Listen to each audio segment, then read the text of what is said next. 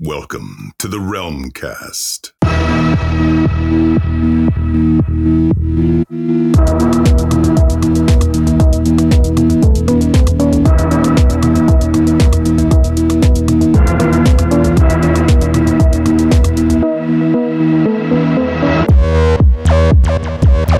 Welcome to the Realm Kast, Earthrealm's ultimate Mortal Kombat podcast, and the official podcast of Mortal Kombat Online.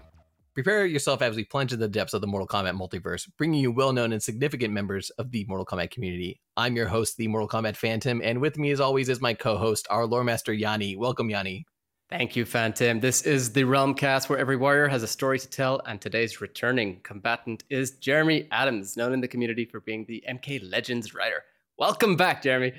Hello. Hey, Jeremy, thank you so much.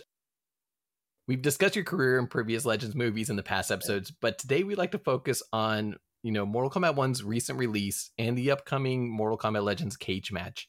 So Sure. that's kind of the point of today's episode. So Great. first off, let's talk a little bit about Mortal Kombat 1 without going into spoilers. We, we can get into that later because we want to give everybody a chance to not get spoiled. Actually, listen. haven't played it. Yeah.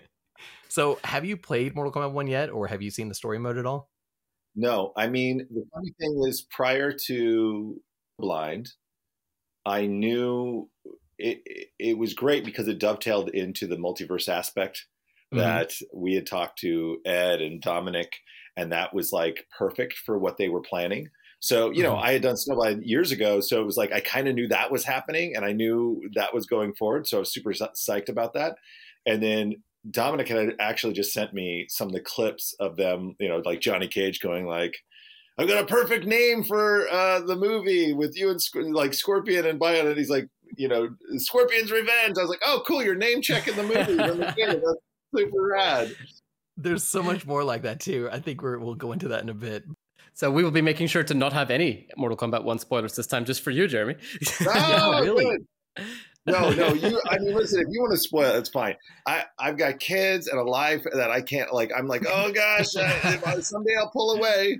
By the time I get to Mortal Kombat One, they'll be on like Mortal Kombat 50, and I'll be like, oh, so I guess I'm taking it as you didn't have any actual contributions with what they did with Mortal Kombat 1 at all, or oh no. okay, no, no. okay. With that in mind, let's get into Cage Match then. How did the previous Legends movies prepare you or change your approach for Cage Match? Well, I think we talked about this last time when we did one and two. It definitely was getting our feet wet for what the obligations were in terms of what NetherRealm wanted, what Warner Brothers Animation wanted, and it shifted. I mean, you there was a obviously from Mortal Kombat Scorpion's Revenge, there was a shift. Like originally, I think I had pitched it that it was all going to be from the point of view of Scorpion, but we had kind of moved that around according to some of the notes and what they wanted to have happen and kind of the retelling of the first tournament there. And then the second one, I, I mentioned this before, we cut out about 40 minutes of that one. And Mhm. that one is just like, it's jam packed full of lore and all this stuff because I mean, Rick and I were very much like, man, Mortal Kombat is so much more than just one, you know, a tournament.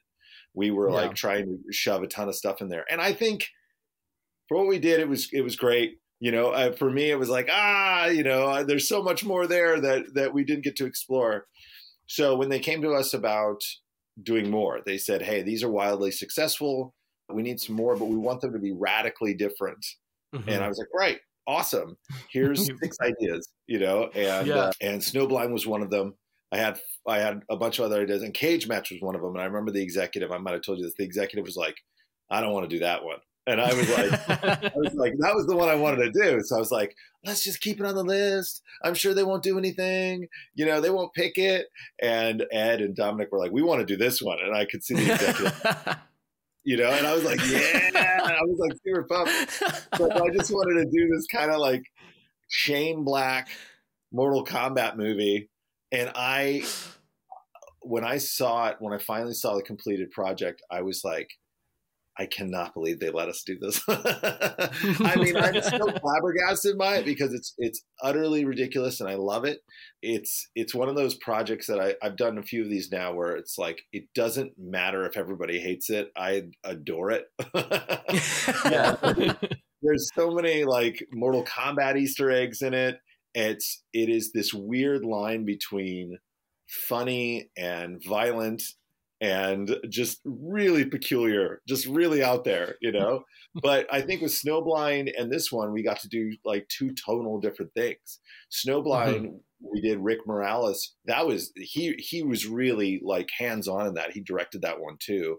And Rick and I have done like I don't know 10 or 11 movies at this point together so we have we have a really good friendship and a really good collaboration and so when we started doing Johnny Cage. It's insane. It's insane. And it was just like I started seeing designs and they were sending me stuff and and songs and like these 80s vibes and I'm like this is nuts. and then when we got Jennifer Grey to come into the movie and Gilbert Gottfried, I think it might be Gilbert Gottfried's last performance.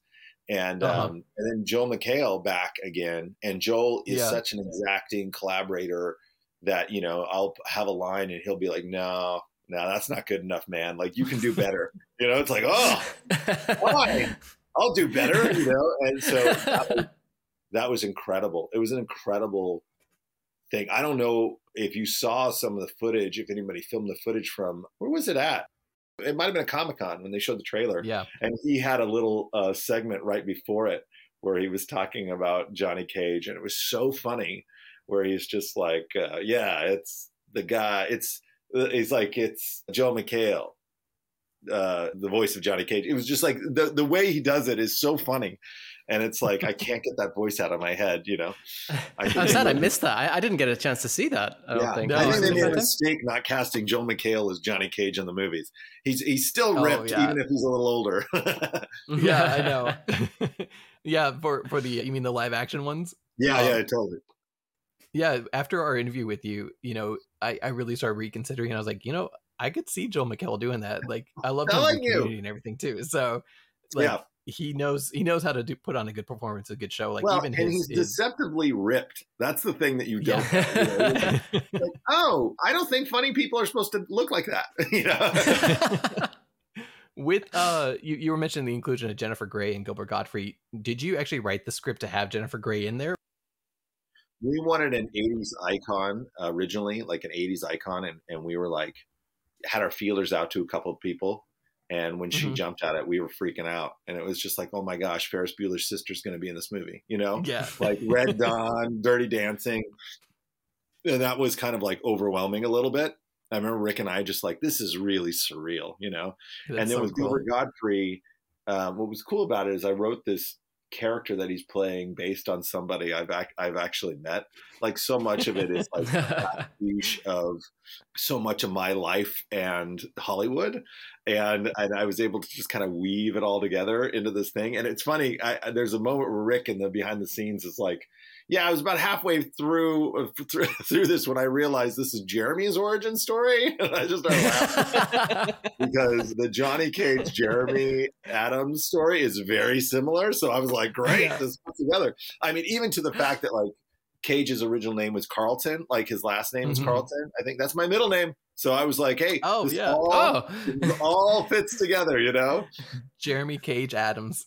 yeah, You've even got the first the first initial. I know. Yeah, JC. I know. so, what can you tell us actually regarding the plot for this movie? I'm trying to think what was on the back of the DVD. uh, you know, it is this kind of quaint plot of Johnny Cage is you know on the cusp of superstardom and mm-hmm. in order you know i will tell you that his his co-star his co-star probably his star he's probably the co-star is missing and it's like they got to find her or this movie is not going to go and that mm-hmm. ends up sending him down this entire rabbit hole of monsters and demons and cults and insanity. And it's really, I mean, for the people that are really into Mortal Kombat, there's some twists and turns that only they'll get, which is hilarious. All right. You know? So, so people that are just going to watch it, I think, are just going to really enjoy. I hope they're going to enjoy it, and it's just funny and silly and weird. And then there are there are things that you're going to go, oh my gosh, oh my gosh, like that care, like you know. And I've and I've done that with the last movies. Just really tried to dig into some of the character. You know, it's a Mortal Kombat movie, so you got to kill people, and also like dig into some of the mythology and find corners of the mythology that maybe haven't been looked at as much. So Mhm, mhm. that's kind of that's kind of where I'm at here. With Cage Match, you know, what we've seen so far from the trailers and such, it seems like you drew a lot of inspiration possibly from Mortal Kombat X. Is that the case? Or was this like how much of, of a collaboration effort was it between yourself and the writers from NetherRealm Studios to kind of put this together? Yeah, I mean, I believe it's X. You'll know more be- more than I, but um, Mhm. The whole Nether Realm Um, story, really. Yeah. yeah. So, so so some of the characters. I mean, the fact is that usually everything I do is I'm like I'm looking at threads and things that would like vibe with the the ideas that I have going through, and sometimes I'll have like this you know crazy idea of the story and I will get on the horn with Dominic and we'll talk about like, hey, you know, like, can I use this character? And he he might say, no, use this one instead, or this one is more Mm. appropriate, which is great because we've been able to fit in some characters that maybe don't have the light shine shine on them as much. I mean, that was the same thing in Snowblind. You'll see all the background characters and the the weird little characters that show up in the apocalyptic setting. You're just like, oh, will we? Just the fact that No Face was there. I still Right. remember having this Well, discussion yeah, with you. That it- was crazy.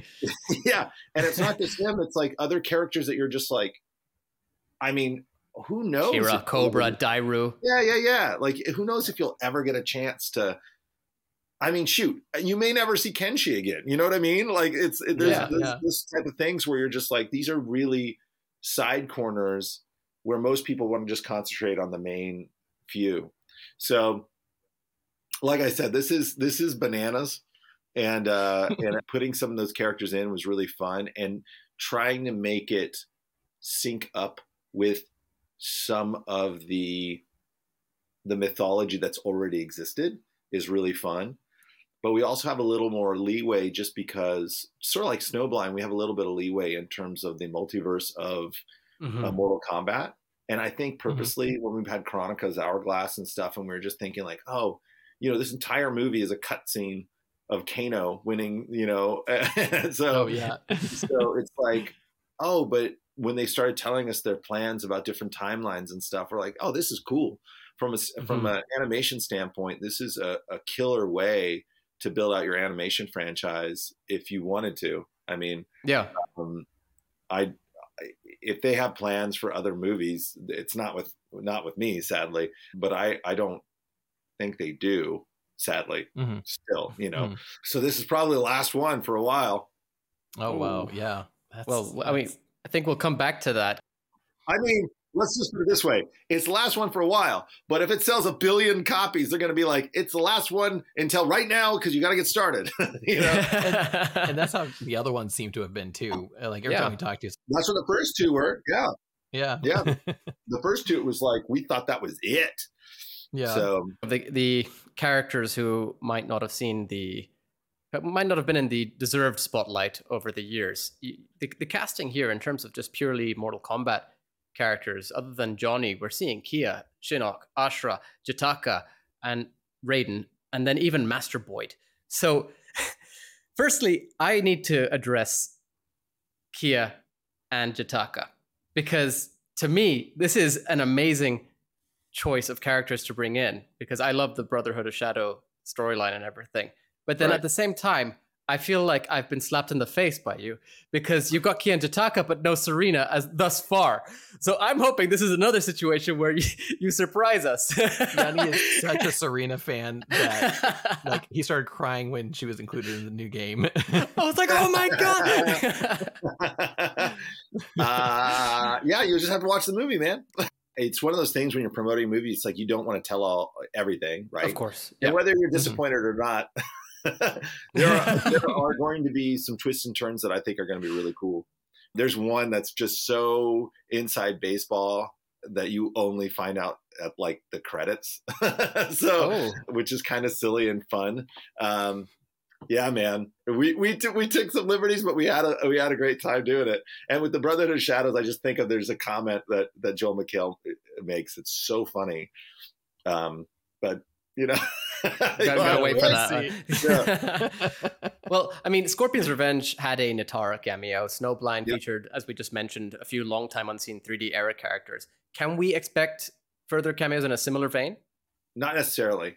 I mean, I will tell you, there were we had to cut a couple things. Again, these are these are movies that are like you ha- you only have a certain amount of assets. Mhm. I can't tell you anymore. I, I it's like it's like it's it's such a peculiar thing. And what's so, so great about it, I mean, from my point of view too, I'll write all these characters, but then we'll hand it off to the storyboard guys, and whether it's Ethan or or Rick or the storyboard guys, they'll add characters in the background, and sometimes I'll have no Mm. idea.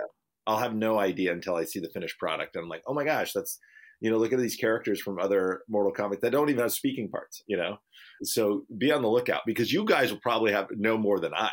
Like I, you know, I've I know what I wrote, and outside of that, I'm oblivious to things. So it's there's a certain amount of like, um, it'll be interesting to see people parse it afterward. One thing we noticed is that a lot of the voice actors who actually worked on the Mortal Kombat games have been cast for this movie. Was that a conscious decision? Yeah, I believe Rick and Ethan wanted to make that link to the video games. Despite like, you know, people's apprehension about like Battle of the Realms or whatever, like we've always tried to put our foot forward in terms of like collaborating with NetherRealm in a way that is respectful. And you could kind of see that up front because Ed has been such a huge promoter of the stories and the movies Mhm. for us. Like he's been such a champion for us, and so is Dominic. And I think that just comes from the fact that like we're we don't know everything because it's a huge mythology, and it's like we're Mhm. relying on them, and we're also like wanting to kind of exploit it in a way that that like they'll be excited about. You know, in a, in a way, it's like I want to tell a story, but I also want Ed Boon and Dominic to be like, "This is awesome," and it's like that's that's a huge bar for me, you know, Mm. because when you have something that's as big as Mortal Kombat, there's always going to be a percentage that just hates you, you know, no matter what you do you know and i wasn't particularly ready for it because i had gotten some i get some of that from scooby-doo i get some of that from supernatural whatever comic books but uh but mortal kombat is a different breed of people and uh Hmm. and there are some people are like oh i like it and some people are like never write again and it's like i can only make the people in my sphere happy you know and uh and they seem to be happy. But honestly, we're just trying to do the best we can with the Mortal Kombat that we're presented with, you know. And we come up with these crazy storylines and just like hope that they'll gravitate toward it.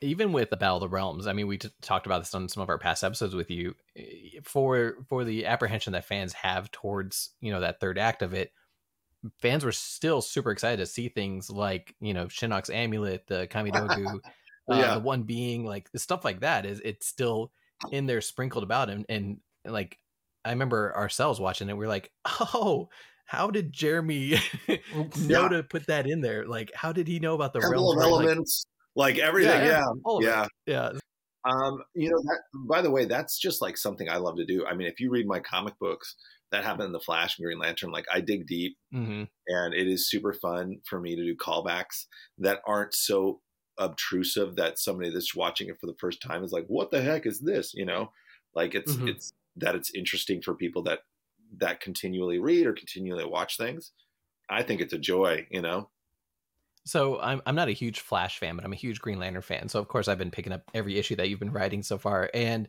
you know, with the Flash itself, even looking through the stories and stuff, you I could tell that you had done your research, and that's something that we love about some of the writers that we bring on here. The ones who are are truly dedicated go back and re read the lore and learn about the history. With Green Lantern itself, you know, you're you- you're doing like a Hal Jordan centric story, but you're still sprinkling in all these little things like having Sinestro on the storyline, doing Right. who knows what still stuff like that. And I I'm curious, uh, did your experience in like you know since we first talked to you with Scorpion's Revenge, did your experience with working for DC Comics impact how you've written this story at all? Has it kind of changed the way that you're looking at it, or is it you still feel like you're the same writer back then? i'm not the same writer in terms of like just craft i think i'm just getting better i mean i hope i'm getting better at least i'm enjoying myself at least i can like translate it better from my brain onto the page Mhm. there's still lots to learn and screenwriting and comic book writing are different forms. So there's Mm. different format in terms of how you write certain things.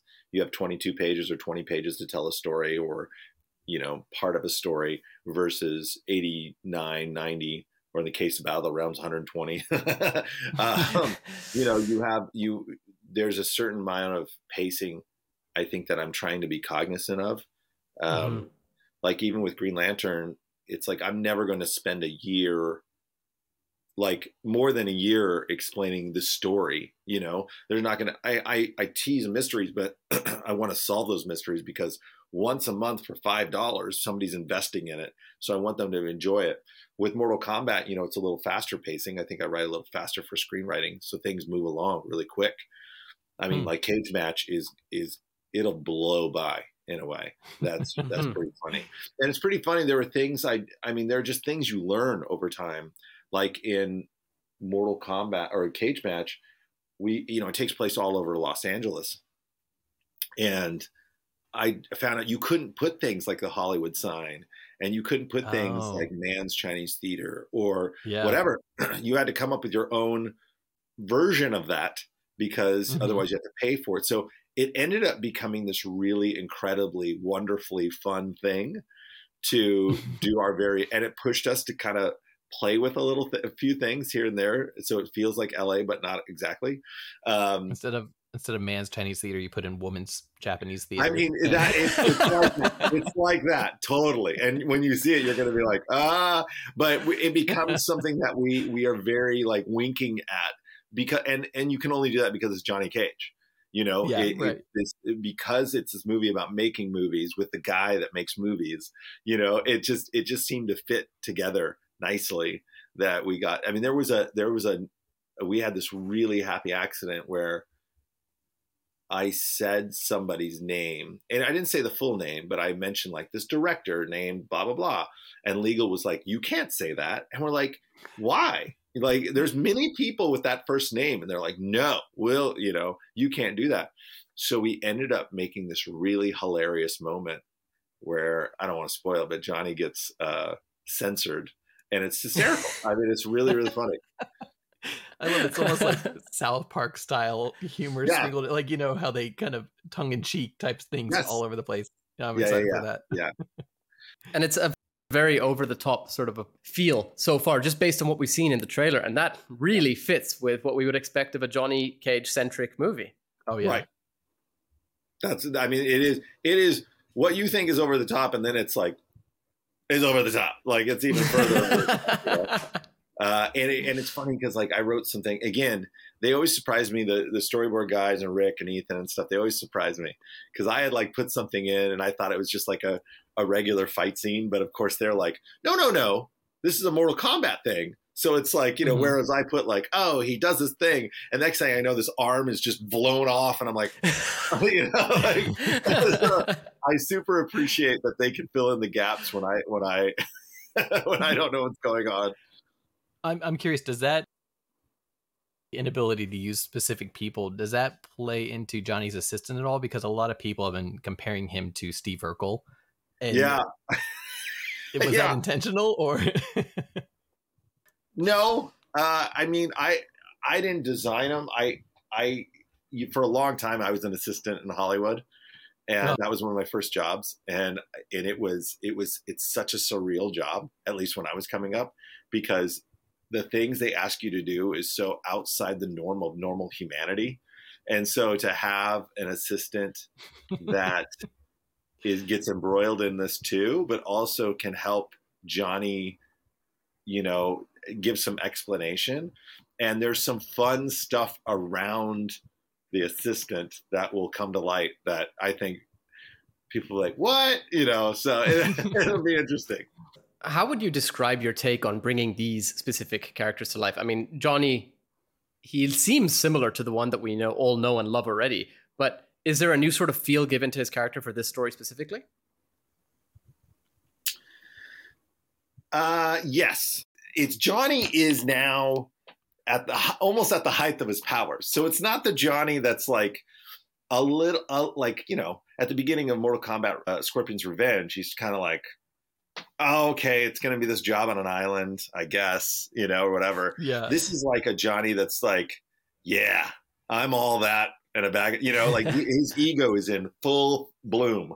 I mean, probably more so than it was in in one, which you think can it be? And I'm like, yes, it can. Like he is, he is, he is a level of egotism, and but but it's such a fun character to write, and it's you know, I obviously one of my favorite movies of all time is Big Trouble in Little China, and I liken this to like Mhm. yeah, it's blood Bloodsport meets Big Trouble in Little China blind, blended up together in like a Shane Black, you know, type uh, uh, thing because he's so arrogant, and it and it provides so much comedy, but also just like you love the guy because he's just like. like I'm sure I can do this. I'm Johnny Cage, you know. And they're like, ah, I don't think that's what that's supposed to be, you know. So it's really, it, like I said, and Joel just plays it to a T. I'm not saying he's, you know, too close to that or anything. No, just kidding. he's, not, no, he's not. He's super humble, but boy, he can play an arrogant guy like nobody's business. Well, in terms of the, the the the choices of characters, then obviously Johnny Cage focus story, but then how do you come to deciding upon using Ashrah for a Johnny Cage story? How how does that sort of fit together? I think when, just like in Snowblind, when we start talking about the Black Dragon and stuff like that, you start to look at their their list of list of people that operate around them. So when it's like mm-hmm. the Brotherhood, it's like, oh, okay, what characters kind of operate within the sphere of this organization, and that can Mhm. kind of help inform the story at large. And there are some weird pieces of that mythology that when I was digging into it, I was just like, oh, this is really weird. You know, there are just little segments of this mythology that I think, huh, well, I think we can, you know, and you're you're also going like, what did they show in the games, and what did they hint at, and what can Mhm. I can I kind of bend to my will, you know, or can I use? Can I say, well, it says this, but it never showed, you know? yeah. You know, the the way that this new movie looks, it, it has a very similar art style to Patrick Nagel or um, Yeah. Moonbeam City. And I, I'm curious, you know, is that something that also kind of reflects through the story, or is it just that the art department heard '80s aesthetic and just kind of threw that that stylized fashion throughout the entire the run of this movie? Uh, no, it is. It is very much intentional in terms of like, like we knew it was gonna, it was going to take place in this kind of time frame, and so we Mhm. were super. We wanted to reflect that, but I didn't realize they were going to go that far. You know, I love I it. mean, I- it's so cool. it's like I write things and and and Rick and I talked about it extensively and like the vibe like we want to make this 80s action you know whatever and then there's this moment where you know Ashrah takes off her hat and it's like it's absolutely Nagel and I was like oh okay we just went full on you know it was I think is uh, this is the first time in my career at Warner Brothers that they let us use like actual music from the time. And I remember Rick Oh, called me and he's like, "Holy crap! They just gave me like access to all these songs that Warner Brothers owns from like the '80s." And I'm like, "Shut up!" you know? So, so it was like it's like it is both nothing you've ever heard and sounds exactly like everything you've heard. so it's it's really rad. And and we just were laughing, and I was just howling because he kept sending me clips. He he would torture me with it, honestly, because you write something, you send it away, these guys start doing their thing, and Rick just got really engrossed with it, and Ethan, and suddenly they would they would send me. Um, they would send me little clips and stuff and i'm just like are you kidding me you got to let me see the whole thing and they're like not yet you know and then when i finally saw it i was just like oh my gosh i'm so i was sitting there laughing and my wife kept looking at me and she goes this is like looking inside your brain i'm like i know you know and i'm just like. it was just it was so it's such a weird blend of mortal kombat and like i said my origin story like the fact that johnny in this you know his kind of origin and you know it, does blend with mine like getting very uh, abusively beat up in junior high until i started learning martial arts and there's a Mhm. very it's so fun to take things from your own life and then infuse it into ultra violence. you know, and so it's uh, it's really cool that we get to see some of that, you know, and Johnny's journey. It's it's hilarious. Well, you you you brought up uh, Kronika's Hourglass earlier, and obviously, you know, this ties into the whole multiverse sort of take on Mortal Kombat. Now, will this story be its own isolated story, or will it have any relation or continuation from Snowblind, or even previous Legends movies? I will say I don't. It's not a continuation of Snowblind. Mhm. Um, does it link up with other ones? Maybe. All I could say is that I know that th- it wasn't supposed to be. It wasn't supposed to be. But I know that Rick, in Rick's mind especially, and he'll tell you this, is that he he wants this all to be in kind of a continuous universe, Mm. like an animated Legends universe to a degree. Mm. So that's that's about right. as vague as I can get there. so you mentioned earlier that as of right now, Cage Match is mm, the the currently the last one, and we could possibly see more if Yeah. its sales do really well on this one. So does this have basically its own conclusion? Is it a self-contained story, or is it kind of its own chapter, which kind of opens up to more in the future? Hmm. Yes, it does. It does end ish. Ish. Okay. So, so the ending of this movie will answer some of your previous questions. Gotcha. All right. and it's done in such a cool way that I remember just being like, oh, this is so good. like I was just, like I said, I mean, and also, I notoriously have bad taste, so maybe that's sadly, you know, maybe I'm like this was stupid, you know, and I'm like, I, I don't know, you know, I did a, a Batman movie, a Batman Soul of the Dragon, and it all took place in the '70s, and I remember people being so mad at the ending, and I'm like, but that's how '70s movies ended, like we, we were being Yeah. true to form. You know, so it was like, eh, okay, well, I'm sorry you didn't like it. I love it. you know, that's how I feel about this one. This one, it's like this, Soul of Dragons, Super Sons. Those are like right up there in my like, oh yeah, at least I got to, I somehow got away with these, you know. so th- this story it, does it have a similar run time as previous movies? Um, Yeah. An hour twenty. They pretty much are forced to clock around those. Yeah. Do you think we're going to see possibly any extended cuts, like l- longer versions, uh, No. or even with Battle of the Realms or anything like that? Do you think we'll ever see that deleted footage? Nope. That's too bad. That is such, and I would like to address that for any view- any listeners at this point who haven't heard past episodes, which you definitely should check out with Jeremy. But it has been confirmed that there was a lot more to them, which was cut out. And Yeah. I know that the, one of the biggest criticisms of Battle of the Realms was that it felt a bit rushed towards the end, and there's a reason for that. Right. So Yeah. There was a whole clone subplot in in Battle of the Realms, and and there were a couple things we had to cut out of this that maybe someday down the line I'll be able to talk about. but I mean, nothing. Nothing. No, by the way, we learned our lesson. I think you can drastically. I think, I think from Battle of the Realms of Snow Blind, you can go, oh, okay. You know, we kind of figured out the pacing and and like, oh, this is what that story is. You know, so yeah, we started making them a little more simple or simpler, I should say, in, in terms of like, let's not have five games mythology crammed into one. into one. so, with Mortal Kombat 1's recent release, uh, I'm not going to go into spoilers because I don't want to spoil it for yourself or anybody who's listening who hasn't got to play through the game completely. But, you know, there's a few references, as you've kind of mentioned, to some of the stuff that you've done, like the Scorpion's Revenge line. Yeah. There's another line, too, where, you know, there's which is a- actually in the story itself, I think, or is it a character Yeah. dialogue? Oh, the Scorpion's Revenge one, you mean? The That's Scorpion's Revenge one was a that's a- character dialogue, yeah, yeah. but I think this one that you're about to mention, Yeah, Thank so this one's in, in the story, and there's a brief mention of, you know, a possibility of a universe where Kano takes over and has the hourglass or something like that. Yeah. And, you know, uh, how how does it feel to have impacted Mortal Kombat to the point where you have fans out there petitioning for King Kano to make it into the new game? Well, can, I, can I tell you that Rick in more in Scorpion's Revenge, Rick like tried to get them to do a skin, like you could pay for it on lock of Scorpion, like an animated, like the Oh. animated designs. As we were like, we are like, man, what if the DVD came with an like a skin that you could scan, you know, that you could just, Everybody wants Right. Snowblind Scorpion.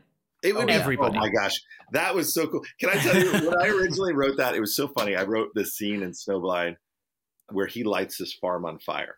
Right, like he's going to walk away from being a farmer, and he's summoning Scorpion because they've kind of made this deal. And originally, I was like, "Yeah, he lights it on fire, and it turns into this like Mortal Kombat symbol." And Rick was like, "No," and I was like, "What?" Listen, man, I saw it in The Crow, and then I saw it in like 50 movies afterwards. Was like, yeah, yeah, you're right, you're right, you know. but yeah, the Scorpion design was so badass in that, and I would love to see some of these done. As far as it, what it feels like is, I did my job in terms of I'm excited that those contributions live on in some way, but it also just tells me that they that they liked working with me.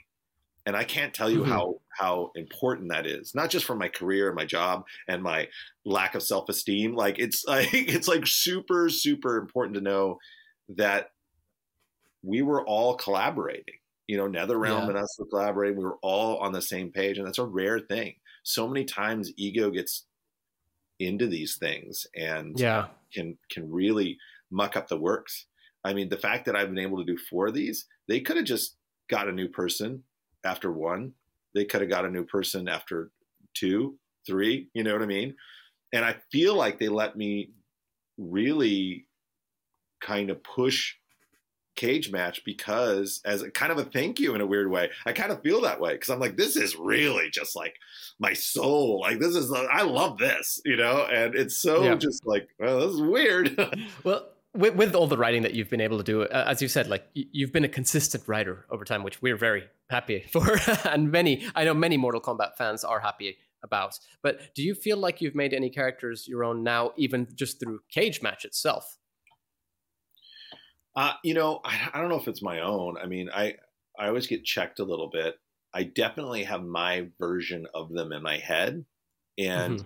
and then when you give somebody like if you give Joel McHale the voice, when I now I just hear his voice for Johnny Cage. Like I think the live action movie is going to be really hard for me to watch a little bit because I'm going to just be like, Joel could have done. You know what I mean? Like it's, it's terrible Could have been.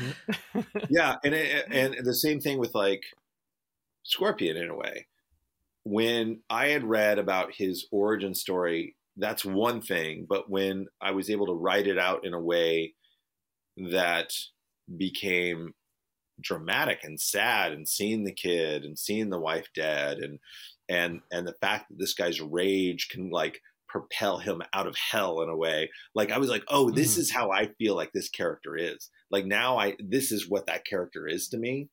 Um was interesting. So that's that's like my take but but you know i don't own the characters. They're other people's. It's just the same thing that everybody that writes it has a different a little bit of a different voice.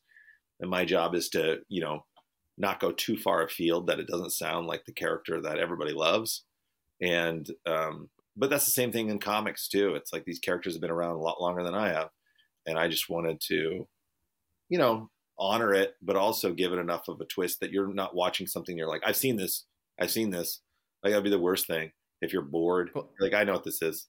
It's like you got to have enough little twists like the hard thing with animation film and all that stuff too especially because we're in such a pirating age and people pirate the crud out of these things sadly is like in the in the in snowblind.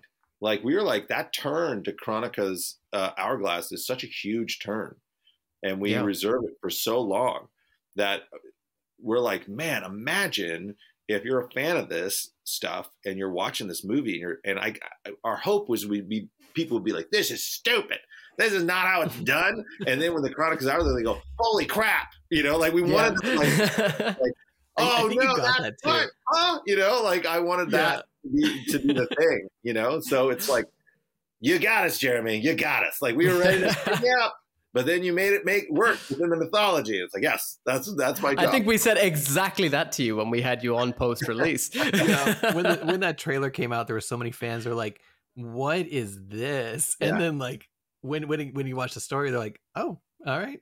yeah. Except Fair enough. Yeah. So yeah. you did you did mention all this in in relation to, for example, Johnny and Scorpion. But how about in relation to lesser known characters? Because we have not seen up until very very recently Ashrah Kia Jataaka for like 17 years or something, really. yeah. So how was it? How did you go about writing those characters? Like, what was the sort of inspiration, and where did where did the actual knowledge come from with re- with regards to those I mean, characters? all the characters have been written by other NetherRealm writers for a long time. So having that as a basis, Ashrah in particular, I think is kind of compelling. You know, Mhm. this character that's kind of looking for redemption in a certain way.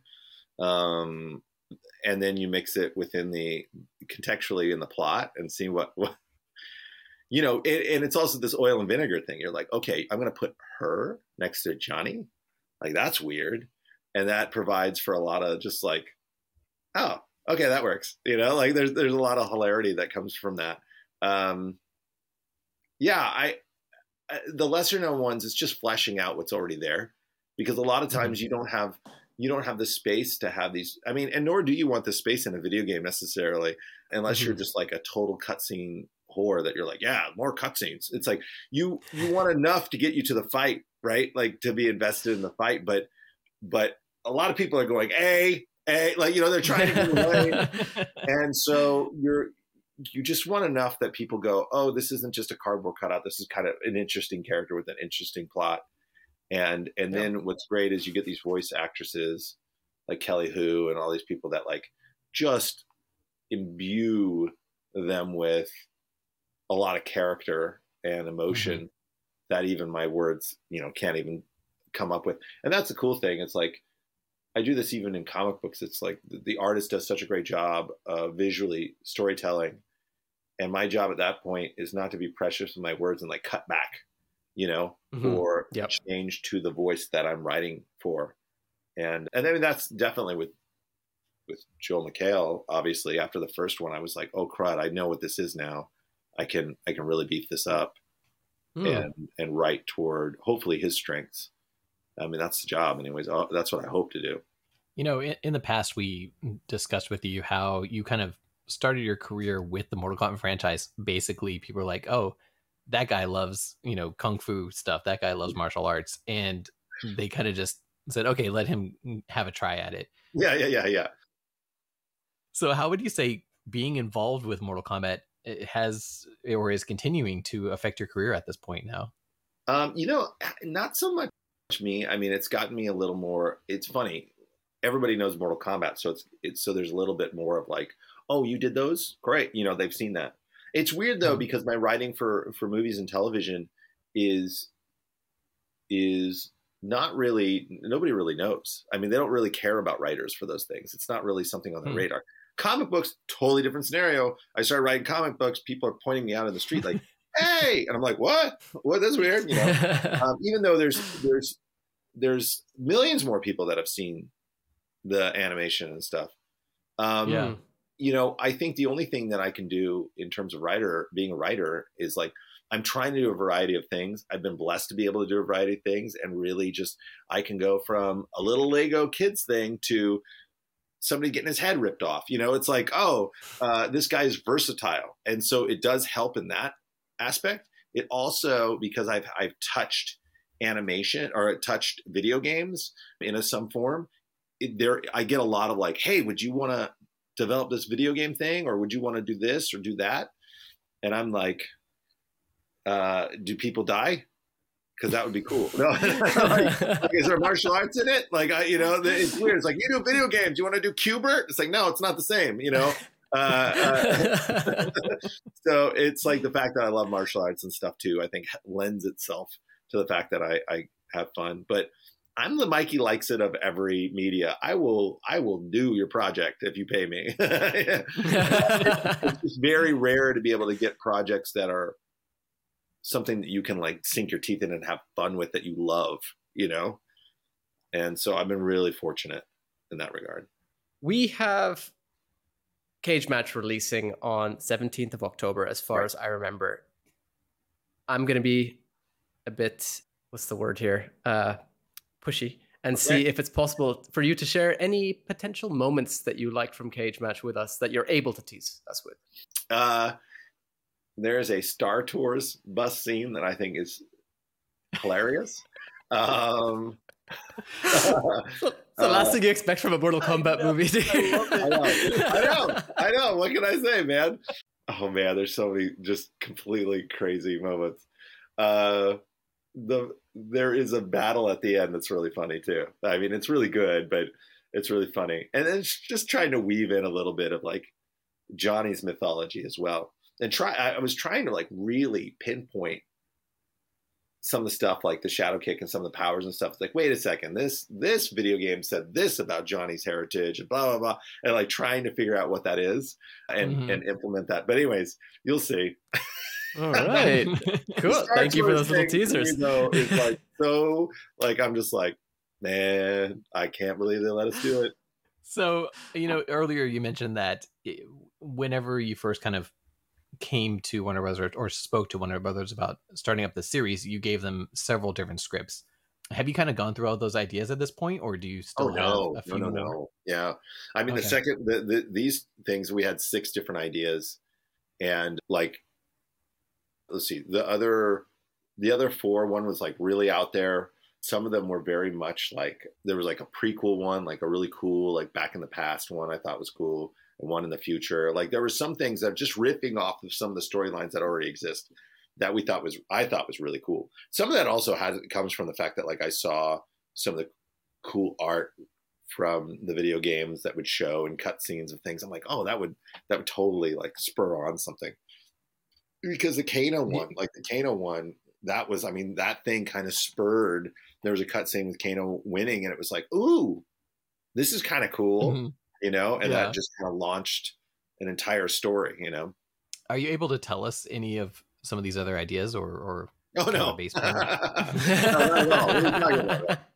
I mean, maybe years from now when they say we're never ever going to do anymore, but I've Right. I, I've been at this long enough to be like, hey, do you have an idea? And I'm like, here's a bunch, you know. And Yeah. also, you just have to keep that stuff weirdly uh, close to the chest, not just for Mhm. yourself, so that you can have something ready, but also legally, weirdly, Mm-hmm. like you know, people sue people all the time. Like, I told them this idea, and it's like. You know, Yeah. no, you didn't. Or everybody had the idea. I can't tell you how many time writers that I know, including me, have gone to a movie theater and the preview screen comes up, and then you see a movie for something that you're just like, "Oh my gosh, I've written that script." Like that's the same idea. You know, it's just ideas float Mm. around in the ether, and and so I don't want to give it any more breath. Fair enough. Fair enough. I mean, how about in terms of? I mean, as, assuming that you know you get to continue making Mortal Kombat Legends projects, which we are very much hoping for. That would be great. be able to? No plan. Would we be able to expect any? No plan. Yes, but if it does happen, would we be able to expect any focus on various other characters and realms as well, in addition to what we've seen so far? I mean, there's what I want to do, and there's what the the higher ups want to do. You know what I mean? Mm-hmm. I would love to focus on. I think there. I think there's so many characters that are compelling. I said before, I love the idea of like the fall of Edenia. I think is a cool like, just in terms of like, oh, that's interesting. There's some you could do a whole- like if I was if I ran a, Max, they call it now, right? HBO Max. I was like, you could Yeah. have like just a thousand stories going. You could have your own Yeah. Game Oh, of yeah. Thrones, Edenia, you know, story happening. You could have, you know, the first Mortal Kombat fight. You could have the fall of Shang Tsung. Like you could have all these cool things, which to me would be rad. you know, Yeah. Oh yeah. um, but evidently they don't like money. So you know, I don't know. So, you know, ever since we first talked to you, you've been such a proponent of wanting Johnny Cage to kind of have his own story. And, and, like, you know, it's kind of throughout our conversations, you could just tell you wanted Johnny to do something. Do you have a now that you have Johnny Cage, is there another character that you would love to see be brought to life in the same way? I see how you're trying to backdoor me into talking about exactly what I told you. We warned you. So. Uh, uh, you know, there there are all there's always a bunch of characters. I said even last time I would love to do something about Sonya Blade because I thought that Mhm. I even thought about that with the first movie. I think, gosh darn, like I would have loved to seen uh, the the live action movie. I remember thinking like because they didn't, she wasn't part of the people that could fight for Earthrealm in the movie. I think something like that. Oh yeah. and I remember yeah, thinking in like, gosh, that that little tidbit is so interesting to me because here's Hmm. this female in the special forces and like has to come up through a lot of adversity and still isn't special enough to do this thing. Like there's a very rocky element to that that I was like, oh, that would be Yeah. neat. That's a neat story I would love to see told about her. There's some other like I mean, I like the Great Kung Lao. Like I would, I would love to tell that story. Oh, you know, yeah. that Oh, would yeah. just be a cool movie unto itself or story unto itself. So there's some of those characters that I, you know, I, I like, and I would love to see more of. Could we see an animated series in addition to the Legends movies at some point ever? I mean, I'm sure you could. I there's absolutely no indication that if if they were doing that, which I have no idea, I, I know nothing about it. You know, I'm sure they would could. you Mhm. would you would like to be involved I- in something like that? Would you prefer Ah, yeah, movies? of course, of course, of course. I'm like, I get, you got the money, honey. I got the time. Like, I would, like all day. That would be incredible. I I just think that Mortal Kombat's one of those things that, like, like I said, evidently people don't like money. Like I, I you know, it's just it's just evergreen right at this point. I feel like even the hype around Mortal Kombat One was so massive. And I don't Yeah. know if you saw that they put that like the trailer or like the the teaser for it on that dome thing in Las Vegas. Oh yeah, yeah. Saw yes. It's like that's dude, you know, and it was everywhere, everywhere. Dave Batista commercials, you know, you're like, whoa, Mhm. Van Damme. Like I was like, what? No. I'm losing my mind. That. So All right, Mortal Kombat I'm going to cut you guys off because I know what's going to happen. You're going to keep going, especially you, Yanni. I can tell. Yanni, Yanni's notorious for that. I am restraining myself I, so hard. I, remember promise last you. time I was here. It's like, uh, uh, uh. All right, so Mortal Kombat Legends Cage Match releases October 17th, 2023. In the meantime, Jeremy, where can people find you? Just go to, you can either go to spacekicker.com, which is my website, or, and from there you have all my social links. Nice. All right. And I guess now is a good time to say thank you very much, Jeremy. I will not be you. following up with any further questions. I'm gonna like throw one in here just to completely shock him. and thank you very much to all of our listeners for stopping by the Realm Kast. And again, thank you, Jeremy. Pleasure having you back. It's it's always a lot of fun to have you on the Realm Kast, especially seeing how much I can poke out of you. and we are extremely excited for Cage Match's release. Thank you. Thank you. I'm excited too. Jeremy, before we let you go, what was your favorite finisher from Snowblind? Oh my gosh. Or I'm going to add to that question: Have you seen any fatalities from MK1 yet? No, I haven't seen any uh, fatalities from MK1. And the funny thing about the Snowblind one, it, it feels so long ago, man. But like the the the thing that I didn't see that I wish I would have saw, I don't think we saw was uh, Sento. Like I I remember a finisher for Kenshi that was like spinning the blade like a razor blade and cutting through mm-hmm. somebody. And I was oh, I was like, man, I want to see that. like, I think you can do it better than what the video game guys do because it's so gratuitous. You should definitely check out Mortal Kombat 1's Kenshi fatalities, and I think you'll be Yeah. very happy. I'll, I'll Because be they're so yeah, brutal. I'm sure I will. You're gonna love them. Totally. All right, so everybody check out Cage Match October 17th, 2023. You can find it on basically wherever you purchase movies, it'll be there. Jeremy, thank you again so much for stopping by. And you can find Yanni myself, Phantom, on the Mortal Kombat group on Facebook, as well as on our pages at Realm Kast on social media. You can also find our official Discord channel on Mortal Kombat Online server through the link in the description, where we discuss Mortal Kombat along with our listeners.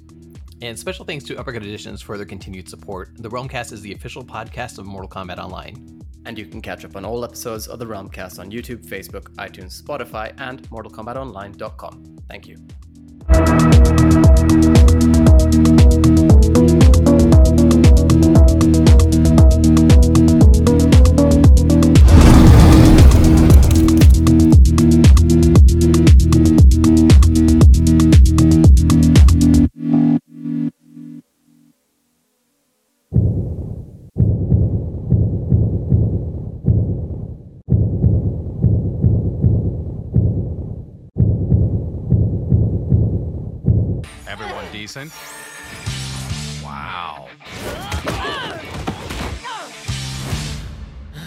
This is turning us both on. Can you feel that?